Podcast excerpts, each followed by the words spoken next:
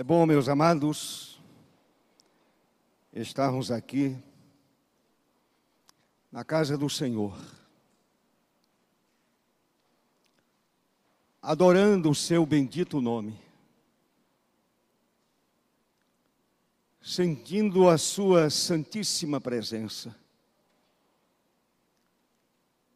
É bom sentir esse mover do Espírito Santo. Essa alegria espiritual que somente Deus pode nos proporcionar. Somente a graça do Senhor.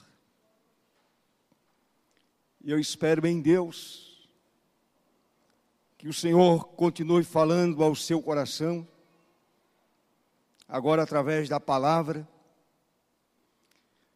Volte ao texto que nós lemos no início do culto. Efésios capítulo 6. A partir do verso 10 até o verso 20. Foi a leitura alternada que fizemos. E vou usar este texto para nossa reflexão, a fim de que a palavra seja compreendida por nós, o Espírito Santo a use e a coloque no meu coração, no seu coração, e assim o nome do Senhor seja glorificado, a minha vida edificada, a sua vida também edificada. Senhor Deus, nos quedamos aos teus pés, humildemente. Toda boa dádiva vem do trono do Senhor.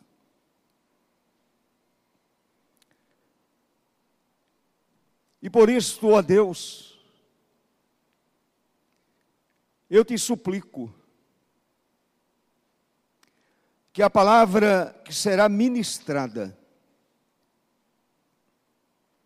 alcance os corações. As mentes sejam levadas cativas à obediência de Cristo. E a igreja do Senhor Jesus comprada por ele mediante o seu sangue vertido na cruz, aqui presente, e aqueles que estão em casa, todos sejam abençoados, edificados pela Santíssima Palavra do Senhor. Usa-me como instrumento em tuas mãos para o louvor do teu nome, Senhor. Assim, eu oro e agradeço pelos méritos daquele que se deu por nós, pelos méritos de Cristo Jesus, nosso Senhor. Amém. Meu querido irmão, minha querida irmã, fiquem com a Bíblia aberta neste capítulo 6 da carta de Paulo aos Efésios, Paulo, do verso 1 até o verso 4, Paulo fala sobre a família cristã, sobre o lar cristão, e fala sobre o relacionamento entre pais e filhos. A partir do verso 5, ele continua falando sobre o lar cristão, mas acrescenta algo novo. Ele fala a respeito do relacionamento entre patrão e empregado. Patrão que está em Cristo e empregado que está em Cristo Jesus. E a partir do verso 10, Paulo vai nos falar a respeito da armadura de Deus.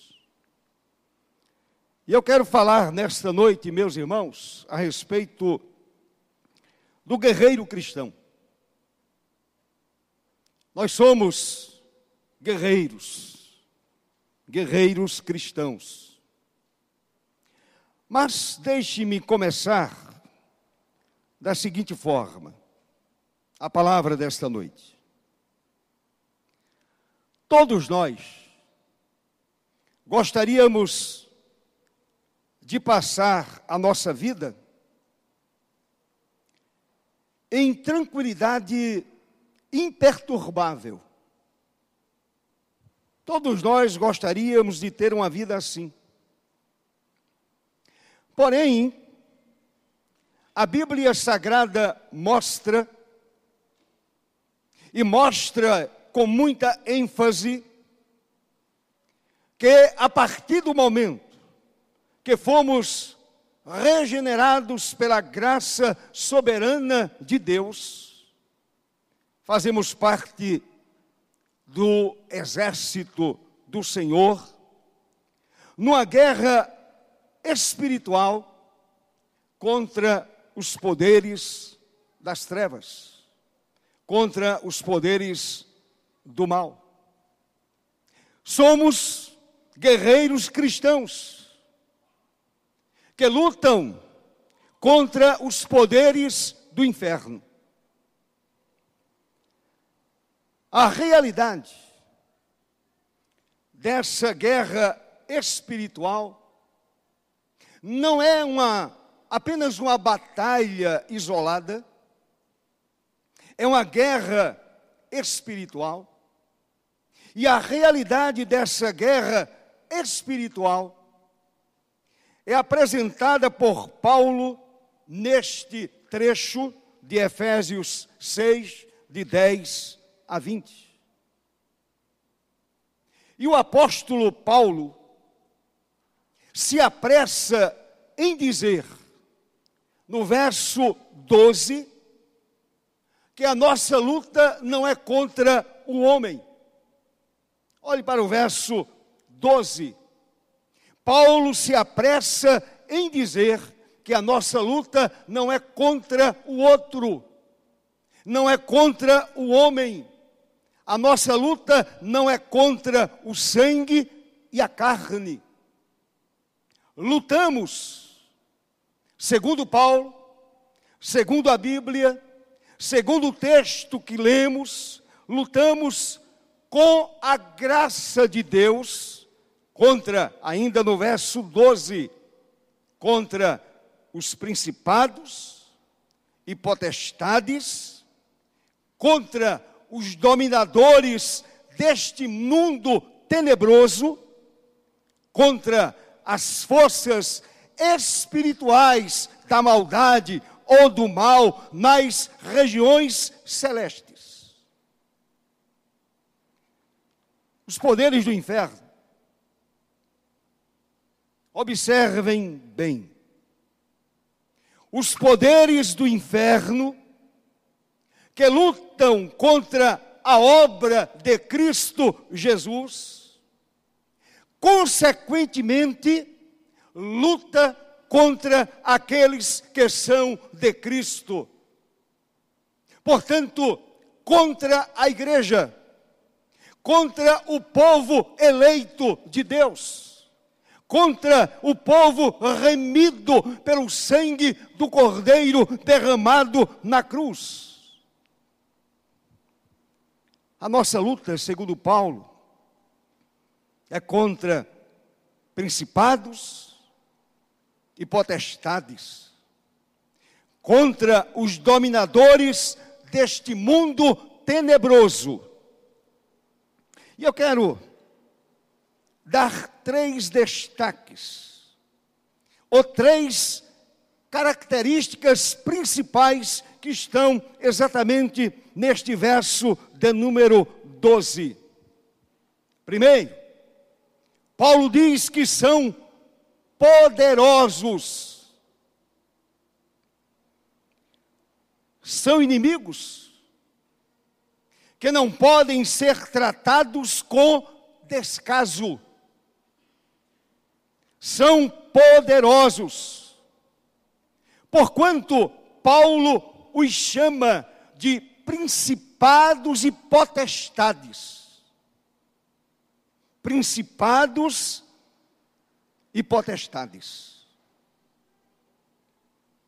A palavra potestade significa poder, potência, potentado. A palavra principado é o Estado cujo soberano é um príncipe. Logo, o príncipe do reino das trevas é cheio de poder, de potência, na luta contra a obra de Cristo e contra a igreja. Principados e potestades. Paulo não usa essas palavras principados e potestades para despertar em nós, para despertar na igreja um medo mórbido. Não é o pensamento de Paulo. Despertar um medo enfermiço. Mas Paulo fala a respeito desses principados e potestades que são de fato poderosos para aguçar a nossa mente, a nossa prudência contra esses dominadores do mundo envolto pelas trevas aguçar a nossa vida. Paulo está dizendo: vocês são guerreiros do Senhor. E vocês estão em guerra contra principados e potestades.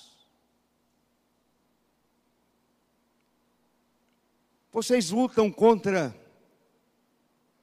esses dominadores do mundo envolto pelas trevas, este mundo envolto pela ação do demônio, pela ação do inimigo. João, o apóstolo do amor, escreveu que o mundo inteiro jaz no maligno. O diabo trabalha livremente. Na vida de muita gente, o mundo inteiro jaz no maligno. Daí, meus irmãos, essa questão do mundo está envolto em trevas. E a cada dia, a densidade das trevas, essa densidade vai piorando a sociedade vai de mal a pior. Eles são poderosos. Mas Paulo também afirma que são malignos. Nossos adversários. Os adversários da obra de Cristo. Os adversários da igreja são malignos. Seus poderes são usados para promover toda sorte de destruição, falsidade e pecado. É a obra do inimigo. Ora, o Senhor Jesus afirmou que o diabo, ele veio somente para roubar, matar e destruir. Ele está no papel dele. É a obra dele. Portanto, são malignos. Seus poderes são usados para promover toda sorte de destruição, falsidade e pecado. Paulo os chama de forças espirituais do mal nas regiões celestes, verso 12 ainda. Forças espirituais da maldade.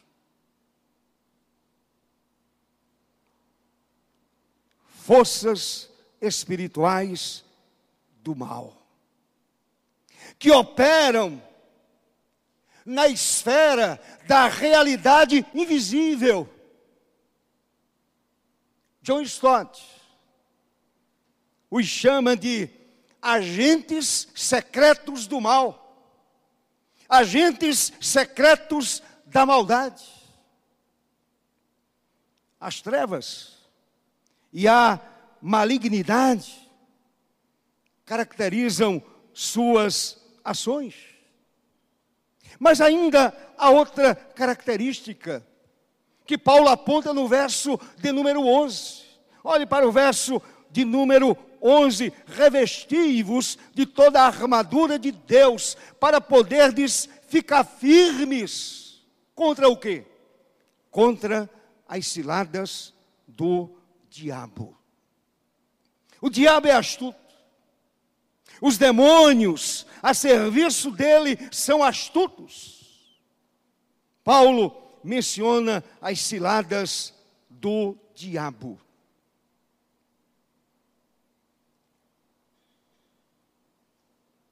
E deixe-me dizer algo que considero importante. Essas ciladas são táticas. Não imaginem vocês que o diabo não é um estrategista. Suas ciladas são táticas, são bem elaboradas, com o objetivo de não gerar desconfiança. Esse é o objetivo central. Não gerar desconfiança. Quando o diabo, e a Bíblia diz isto, quando o diabo se transforma em anjo de luz, geralmente não desconfiamos e somos pegos de surpresa. É um anjo de luz, realizando portentos, algo que chama a atenção, realizando coisa boa, fazendo bem. E aí muita gente é pega de surpresa. A Bíblia também afirma que o diabo é um lobo perigoso. Os demônios são lobos perigosos. Mas, esse lobo atrevido, esse lobo perigoso, também entra no rebanho de Cristo disfarçado de ovelha. Parece ovelha, parece um crente, parece um servo, parece uma pessoa a serviço do reino. Entra no rebanho de Cristo disfarçado de ovelha. Por vezes, ruge como leão, mas muito frequentemente é sutil como a serpente. Esse é o nosso adversário. É sutil como a serpente. Meus amados, a força e a mentira são as suas armas prediletas contra a igreja.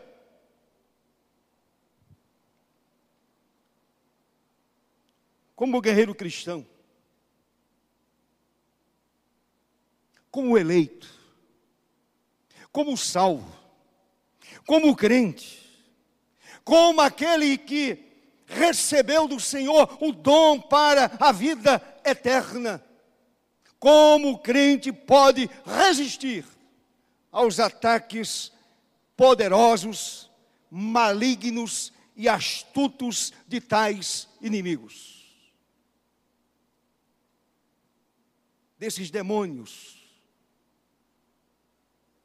desses inimigos tão astutos. O apóstolo Paulo nos mostra, pelo menos, três armas com as quais os derrotaremos. Não é com a minha força nem com a sua força. Não é usando uma tática humana. Não é usando uma ferramenta humana. Paulo apresenta aqui três armas com as quais derrotaremos os inimigos. Primeiro, a força do poder de Deus. A força do poder de Deus. Meus queridos irmãos, os principados e as potestades são fortes, mas o poder de Deus é soberanamente absoluto. Louvado seja Deus para sempre. Olhe para o verso 10. Olhe para a sua Bíblia. Olhe para o verso de número 10. Paulo diz: Irmãos, quanto ao mais, sede fortalecidos no Senhor e na força do seu poder, o poder de Deus, o poder do Senhor. Fortalecidos no Senhor e na força do seu poder. Não devemos temer a força invisível das trevas. Revestidos pelo poder do Eterno, fortalecidos no Senhor e na força do seu poder, não devemos temer a força invisível das trevas.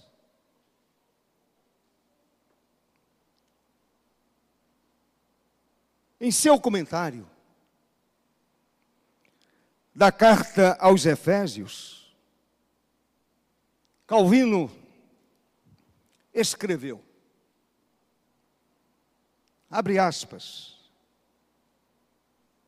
se o Senhor nos socorre com seu extraordinário poder, então não temos qualquer razão de mostrar-nos hesitantes na batalha. O crente não precisa hesitar na batalha, não precisa hesitar diante do inimigo. Deixe-me dizer algo importante. Evidentemente você sabe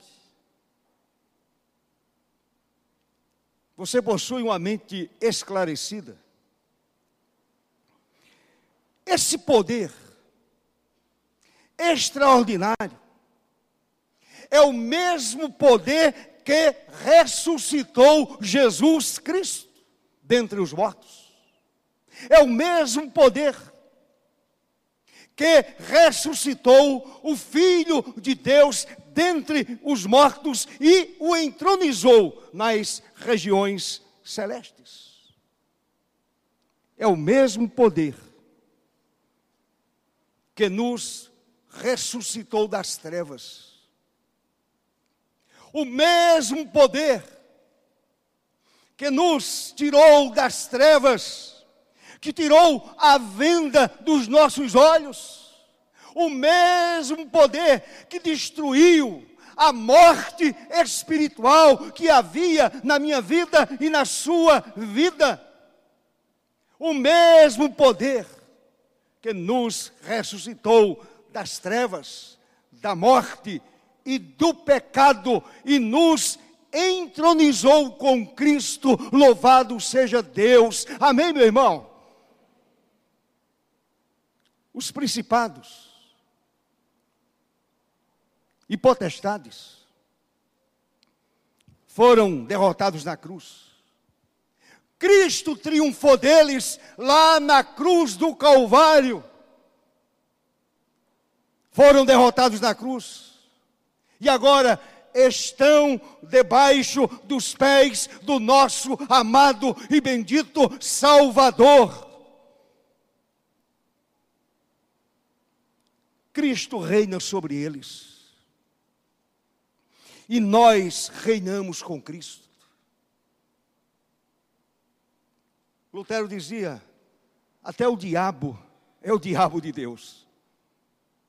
Até o diabo é o diabo de Deus. Cristo reina sobre eles e nós reinaremos com Cristo. Meus irmãos, às vezes a gente esquece algo tão simples. Maior é aquele que está em nós. Amém? Maior é aquele que está dentro de nós, maior é aquele que vive na minha vida e na sua vida. Maior é aquele que está em nós. Então façamos uso do poder, da força e da fortaleza do Senhor, como nos ensina Paulo. Esta é a primeira arma, a força do poder de Deus. Não é a sua força, é a força que emana do trono de Deus. É a força que vem do céu e alcança a sua vida, alcança a minha vida. A segunda arma, meu querido irmão, a armadura de Deus. Veja o que Paulo diz no verso 11 e verso 13. Olhe para a sua Bíblia. Paulo diz: Meu irmão, se revista de toda a armadura de Deus. Se vista, se revista de toda a armadura de Deus. Verso 13. Portanto, tomai toda a armadura de Deus. Com qual objetivo? Para que possais resistir no dia mau. E depois de terdes vencido tudo, permanecer inabalável inabaláveis. Louvado seja o nome de Jesus para sempre. Devemos nos revestir de toda a armadura de Deus, com o objetivo de ficarmos firmes contra as astutas ciladas do diabo, resistir no dia mau, vencer tudo e permanecer sólido, sedimentado na rocha eterna, em Cristo Jesus, nosso Senhor, permanecer inabalável. A armadura de Deus é apresentada por Paulo. Se você olhar para o texto, usando as seis peças principais do equipamento do soldado dos seus dias, principalmente do soldado romano: o cinto, a couraça, as botas, o escudo, o capacete e a espada. O apóstolo usa o equipamento do soldado como ilustração da verdade, da justiça, do evangelho da paz, da fé, da salvação e da palavra de Deus, que nos equipam em nossa guerra contra os principados e as potestades. Eu quero rapidamente passar, mostrar como funciona cada equipamento desse. Primeiro, o cinto da verdade. Olha o que está escrito no verso 14. Olhe para o verso 14. Paulo escreveu no verso de número 14. Olhe para o verso de número 14, meu querido irmão. Estai, pois, firmes, cingindo-vos com a verdade. Cingindo-vos com a verdade. Estais, pois, firmes, vestidos com a verdade, revestidos com a verdade.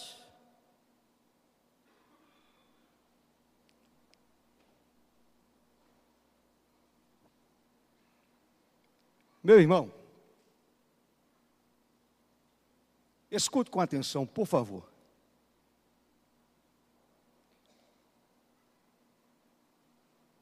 A pureza do Evangelho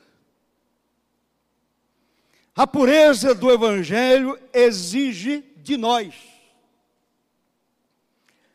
a rejeição de toda mácula e a purificação dos nossos corações de toda intenção mentirosa. Até mesmo da intenção mentirosa. A pureza do Evangelho de Cristo exige de cada seguidor, de cada discípulo, uma vida sem mácula, sem respingo da mentira. Precisa o crente se vestir, se revestir com o cinto da verdade.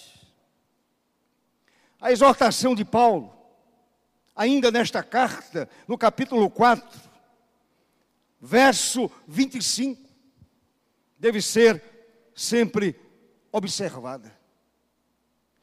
A exortação é a seguinte: por isso, ele está falando para crentes, remidos pelo Senhor, ele está falando para a igreja, por isso, deixando a mentira, fale cada um a verdade com o seu próximo porque somos membros uns dos outros. Usar a mentira é cair na hipocrisia. Apelar para intrigas é fazer o jogo sujo do diabo. O crente que apela para intrigas, para divisão, está simplesmente fazendo o jogo sujo do adversário, fazendo o jogo sujo do diabo. Portanto, verdade em tudo. Verdade em tudo é uma ferramenta importante da nossa vida espiritual. A segunda, o segundo equipamento que Paulo menciona, a couraça da justiça.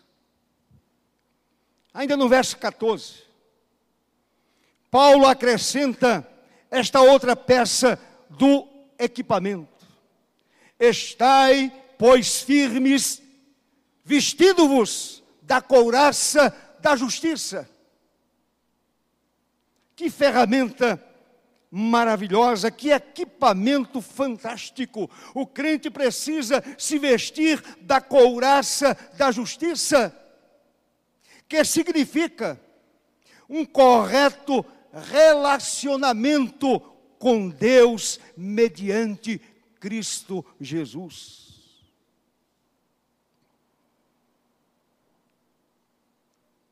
O reverendo Stott, John Stott, que já está com o Senhor. Aquele grande inglês, homem de Deus, ele escreveu no seu comentário sobre esta carta. Abre aspas. Ter sido justificado pela sua graça, mediante a simples fé em Cristo crucificado, ser revestido numa justiça que não é sua própria, mas a de Cristo. Ficar em pé diante de Deus, não condenado, mas sim aceito. Esta é uma defesa essencial contra uma consciência acusadora e contra os ataques caluniadores do maligno, cujo nome hebraico Satanás significa adversário e cujo título em grego diabolos significa diabo, significa caluniador, fecha aspas. Porém, a palavra nos diz com absoluta segurança. Não somente Stott nos diz esta verdade, mas a nossa segurança está baseada naquilo que a palavra do Senhor nos diz. Se você olhar para Romanos 8, Romanos 8, verso 33 e verso 34, o apóstolo dos gentios escreveu: Agora, pois, observe, já nenhuma condenação há para os que estão em Cristo Jesus. Quem intentará acusação contra os eleitos de Deus? É Deus quem os justifica.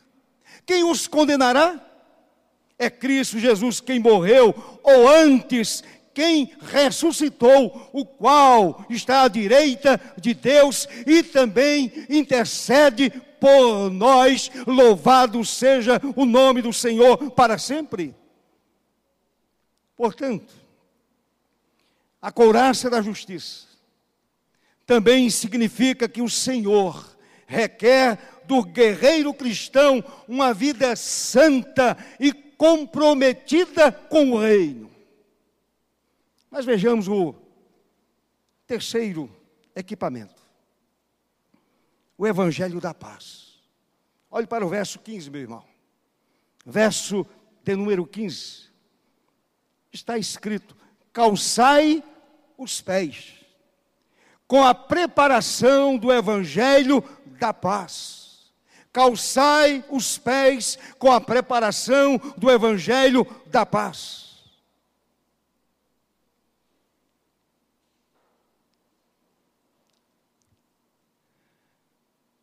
O diabo,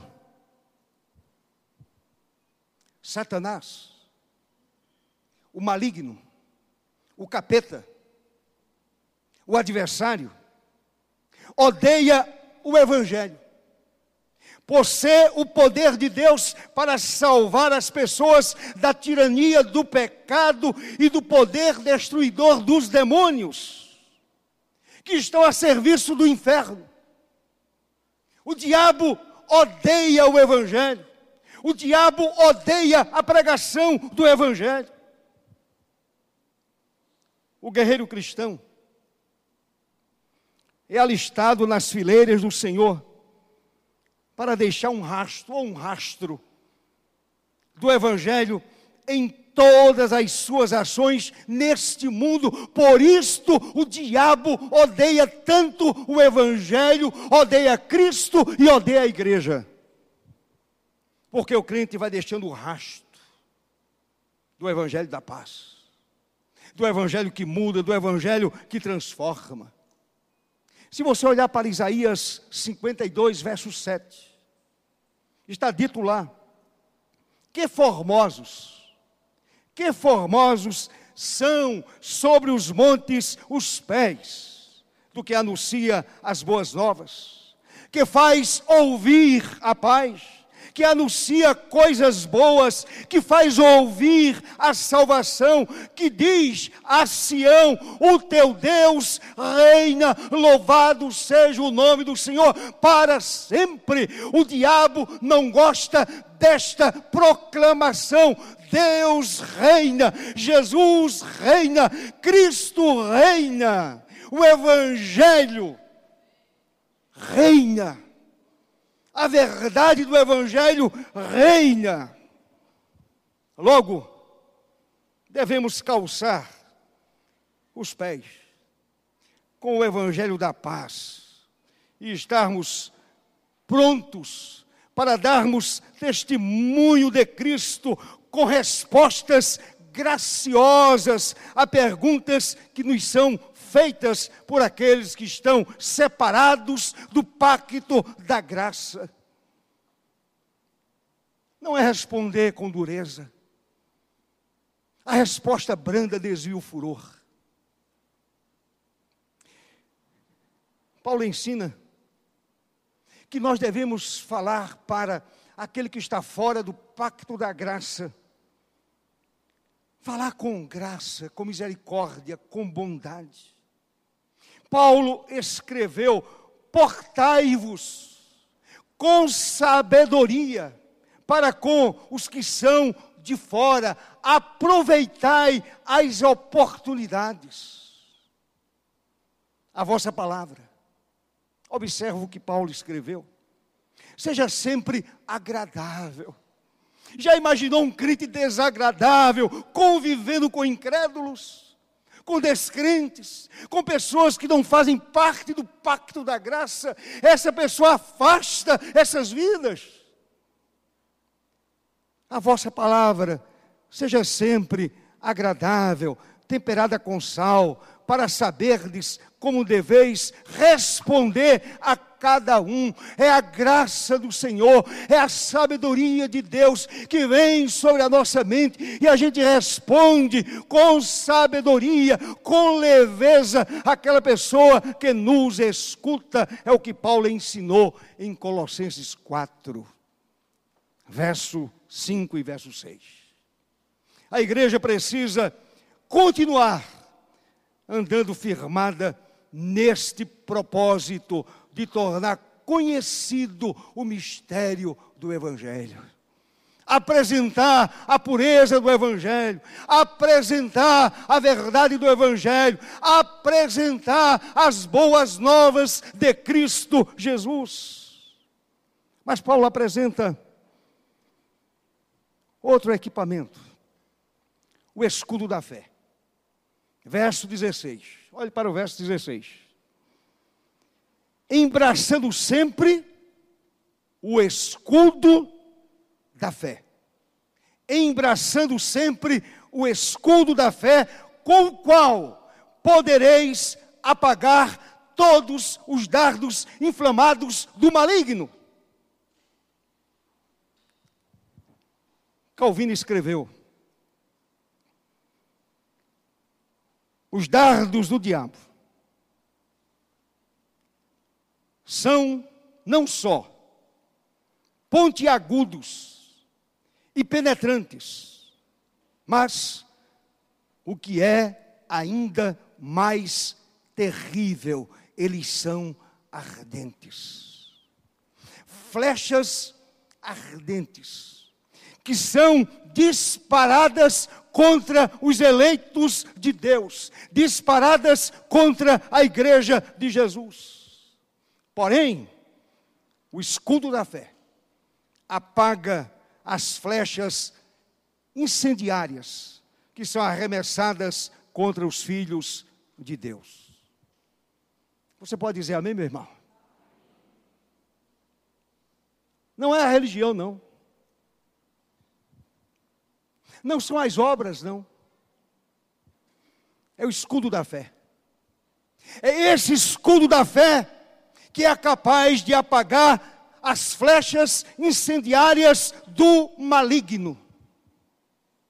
Os dardos do maligno são acusações maliciosas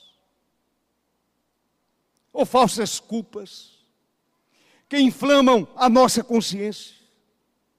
O diabo atua não dentro da nossa mente, mas mandando essas flechas incendiárias, acusações maliciosas, acusando você de algo que você nunca fez. É ação do inimigo. As flechas incendiárias do inimigo são também os pensamentos de dúvida e desobediência, de rebeldia, de concupiscência, de malícia ou de medo. São flechas do diabo, flechas incendiárias. Todavia, irmãos, observe o que diz a Bíblia. Se você abrir a sua palavra, a sua Bíblia, em Provérbios capítulo 30, verso 5, está escrito o seguinte: está escrito que Deus é o escudo para os que nele confiam. Você pode dizer amém, meu irmão? Quem é o meu escudo? O Deus Todo-Poderoso. Ele é o meu escudo. Louvado seja o seu nome para sempre escudo da fé. E é pela fé que corremos para o Senhor, procurando refúgio. Vou citar mais uma vez Stott. Abre aspas, escreveu Stott. A fé, pois, toma posse das promessas de Deus em tempos de dúvida e de depressão e a fé toma posse do poder de Deus em tempos de tentação. Fecha aspas. O escudo da fé apaga todas as chamas mortais dos dardos inflamados do maligno. Louvado seja Deus! É o escudo da fé que apaga essas flechas incendiárias do diabo. Outro, outra ferramenta importante, meu irmão, está no verso 17. O capacete da salvação. Olhe para o verso 17. Tomai também o capacete da salvação.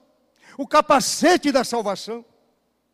A ideia é a certeza da nossa salvação eterna prometida por Deus em Cristo Jesus.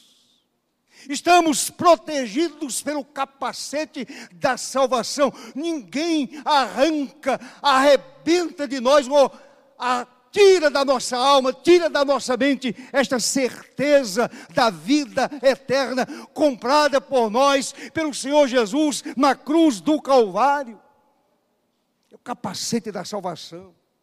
É a ideia de certeza. O maligno não pode tocar nessa certeza. O maligno não, não arrebata essa convicção da nossa mente.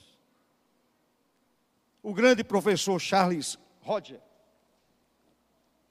escreveu, abre aspas, o que adorna e protege o cristão que o capacita a levantar a cabeça com confiança e alegria é o fato de ser salvo, de ser crente, de estar em Cristo, de ter sido aceito. É o fato de ser salvo. É o salvo de, é o fato de estar em Cristo Jesus.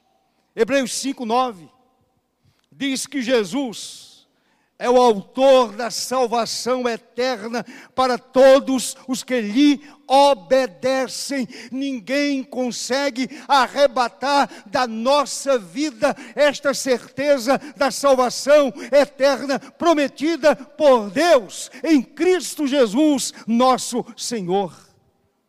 A nossa cabeça é protegida pelo melhor capacete que existe no mundo visto que a enche de esperança e nos leva a olhar para o céu, para a salvação que nos é prometida por aquele que disse: Eu sou a porta, se alguém entrar por mim, será salvo. E nós já entramos pela porta da vida eterna, estamos seguros, estamos salvos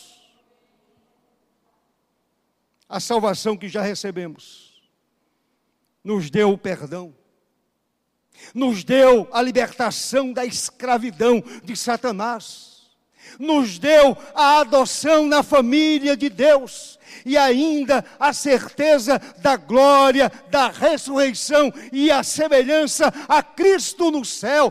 A palavra diz que seremos semelhantes a Cristo Jesus, nosso Senhor. E a última ferramenta está ainda no verso 17. A espada do Espírito. O verso 17 continua. Olhe para o verso 17. Tomai também o capacete da salvação e a espada do Espírito, que é esta palavra que também nós conhecemos. Aleluia. A espada do Espírito, que é a palavra de Deus.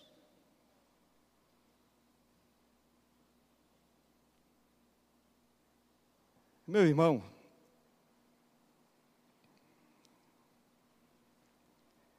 esta palavra eterna de Deus deve ser usada pelos crentes como arma de defesa e ataque. Arma de defesa e arma de ataque.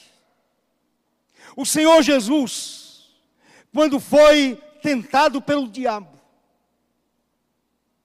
lá no deserto, a palavra diz que o Senhor Jesus, cheio do Espírito Santo, em Lucas 4, faz esta narrativa. Ele é levado pelo Espírito para o deserto, e por três vezes, o diabo o tentou, usando de forma equivocada a Bíblia. E o Senhor rebateu a investida do inimigo, usando de modo correto a Bíblia Sagrada, a palavra de Deus. Usou como arma de defesa e arma de ataque. Ele usou a palavra de Deus como arma de defesa e arma de ataque. Meus amados, o Espírito Santo usa a espada divina para cortar as defesas das pessoas, para ferir suas consciências e despertá-las espiritualmente com sua ação penetrante. É a palavra de Deus, não é a minha palavra, não é a sua palavra, não é a palavra da religião, é a palavra de Deus que esmiuça a penha, esmiuça a pedra é a palavra poderosa do Senhor nosso Deus. Olhe para Hebreus capítulo 4. Hebreus capítulo 4, verso 12. Veja o que está escrito. A palavra de Deus, primeiro, é viva. A palavra do Senhor é eficaz. A palavra do Senhor é cortante, mais cortante do que qualquer espada de dois gumes e penetra até o ponto de dividir alma e espírito, juntas e medulas, e é apta para discernir os pensamentos e propósitos do coração. Esta é a bendita, a preciosa, a maravilhosa palavra de Deus que a igreja proclama diariamente. Louvado seja o Senhor. os eleitos do Senhor. Nunca, observem, nunca devem ter vergonha de usá-la ou de reconhecer que verdadeiramente a Bíblia é a infalível espada do Espírito Santo de Deus. Infalível espada do Espírito. A espada do Espírito está em nossas mãos para resistir ao diabo, como fez Jesus. A espada do Espírito está em Suas mãos para resistir ao diabo, para evangelizar a nossa geração, para evangelizar a nossa cidade, para evangelizar o nosso bairro, para evangelizar o nosso país, para evangelizar o mundo, em nome de Cristo Jesus. A arma é a palavra, é a Bíblia sagrada. A nossa responsabilidade é tomar a armadura de Deus, vesti-la e empregá-la com confiança contra os poderes das trevas. Se revista da armadura de Deus, meu irmão. Você foi chamado para isso. Mas em último lugar, vamos para o terceiro e último ponto, que é exatamente a oração. Vestidos com a armadura de Deus, os salvos devem lutar em oração. Certa feita, Billy Graham disse algo muito interessante. Ele disse: se cada crente, diariamente, se ajoelhasse diante do Senhor, durante apenas 15 minutos, a igreja avançaria contra o inferno, a igreja estaria despovoando o inferno. Se os crentes em Cristo Jesus entendessem que a oração é fundamental, a igreja mudaria o seu mundo. A igreja mudaria a sociedade. Olhe para o verso 18, meu irmão. Paulo escreveu, depois de revestido, com a armadura de Deus, com toda oração e súplica, orando em todo tempo no Espírito, e para isto, vigiando com toda perseverança e súplica por todos os santos e também por mim. Verso 19: para que me seja dada, no abrir da minha boca, a palavra para com intrepidez fazer conhecido o mistério do Evangelho da pureza, do Evangelho da graça, do Evangelho redentor, do Evangelho da cruz, do Evangelho de Jesus, nosso Senhor. Aleluia! Glória a Deus, pelo qual sou embaixador em cadeias, para que em Cristo eu seja ousado para falar como me cumpre fazê-lo. Nós somos discípulos de Jesus, assim como Paulo foi. Sejamos ousados pregando a palavra, ensinando a Bíblia, mostrando o caminho, mostrando a redenção, apresentando a cruz. Vestidos com a com a armadura de Deus, os salvos devem lutar em oração. Nossas lutas pessoais e os ataques dos principados e das potestades são vencidos pela oração, não é pela contenda, é pela oração humilde diante do Senhor. Nunca devemos esquecer que devemos orar continuamente na prosperidade e na adversidade. Em qualquer situação da vida, devemos orar, devemos buscar a face graciosa do Senhor nosso Deus, a face gloriosa do nosso Salvador eterno. É mediante a oração que esperamos no Senhor e renovamos as nossas forças. É orando que a sua força é renovada. Observe o que escreveu Isaías no capítulo 40, verso de número 13. Os que esperam no Senhor renovam as suas forças, sobem com asas como águias, correm e não se cansam, caminham e não se fatigam. Louvado seja Deus, é a oração que faz toda diferença no mundo. Vou citar mais uma vez Billy Graham. Billy disse, abre aspas, feliz é o homem que aprendeu, observe, que aprendeu o segredo de se apresentar a Deus diariamente em oração. Feliz o homem, bem-aventurado o crente que aprendeu o segredo de se apresentar diante do Senhor diariamente, iniciar o dia na presença de Deus, começar o dia orando, buscando a face bendita do Senhor, se enchendo do Espírito Santo. Paulo não somente aprendeu a se apresentar a Deus em oração, como também entendeu que era necessário pedir aos crentes da igreja de Éfeso que orassem também por ele. Paulo não era soberbo. Paulo diz: orem, mas também orem por mim.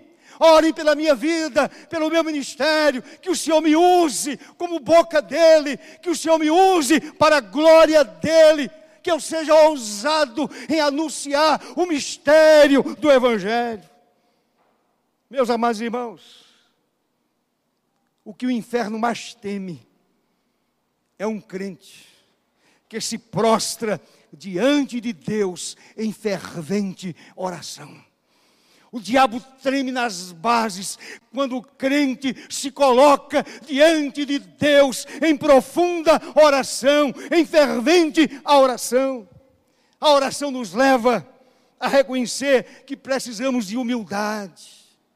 A oração nos leva a reconhecer que precisamos de consagração.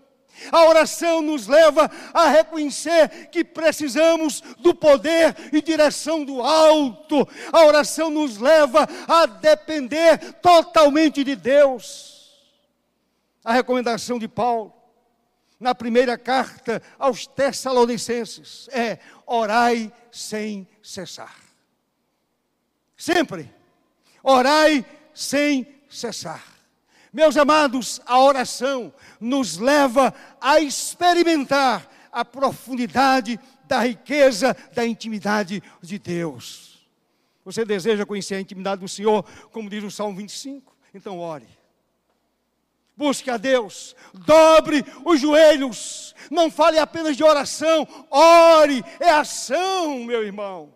É buscar a Deus, é dobrar os joelhos diante do Senhor. E eu finalizo dizendo o seguinte: as batalhas são vencidas. Nessa guerra contra o poder das trevas, quando usamos as provisões de Deus, quando usamos as armas de Deus, quando usamos as provisões de Deus que estão à nossa disposição, o poder invencível do Senhor. Você não adora um Deus pequeno. Você adora o Deus Criador, o Deus invencível. E esse poder do Deus invencível está à sua disposição. Você precisa usar a insubstituível armadura de Deus e a oração assistida pelo Espírito Santo, como recomenda Paulo. Orar no Espírito. Se quedar aos pés do Senhor, em fervente oração, buscando a face gloriosa do Senhor. Assim o Senhor abençoe a sua vida, meu irmão. Assim o Senhor abençoe a sua família. Assim o Senhor faça crescer a sua vida espiritual, faça crescer a sua família espiritualmente, para a glória do Senhor Jesus.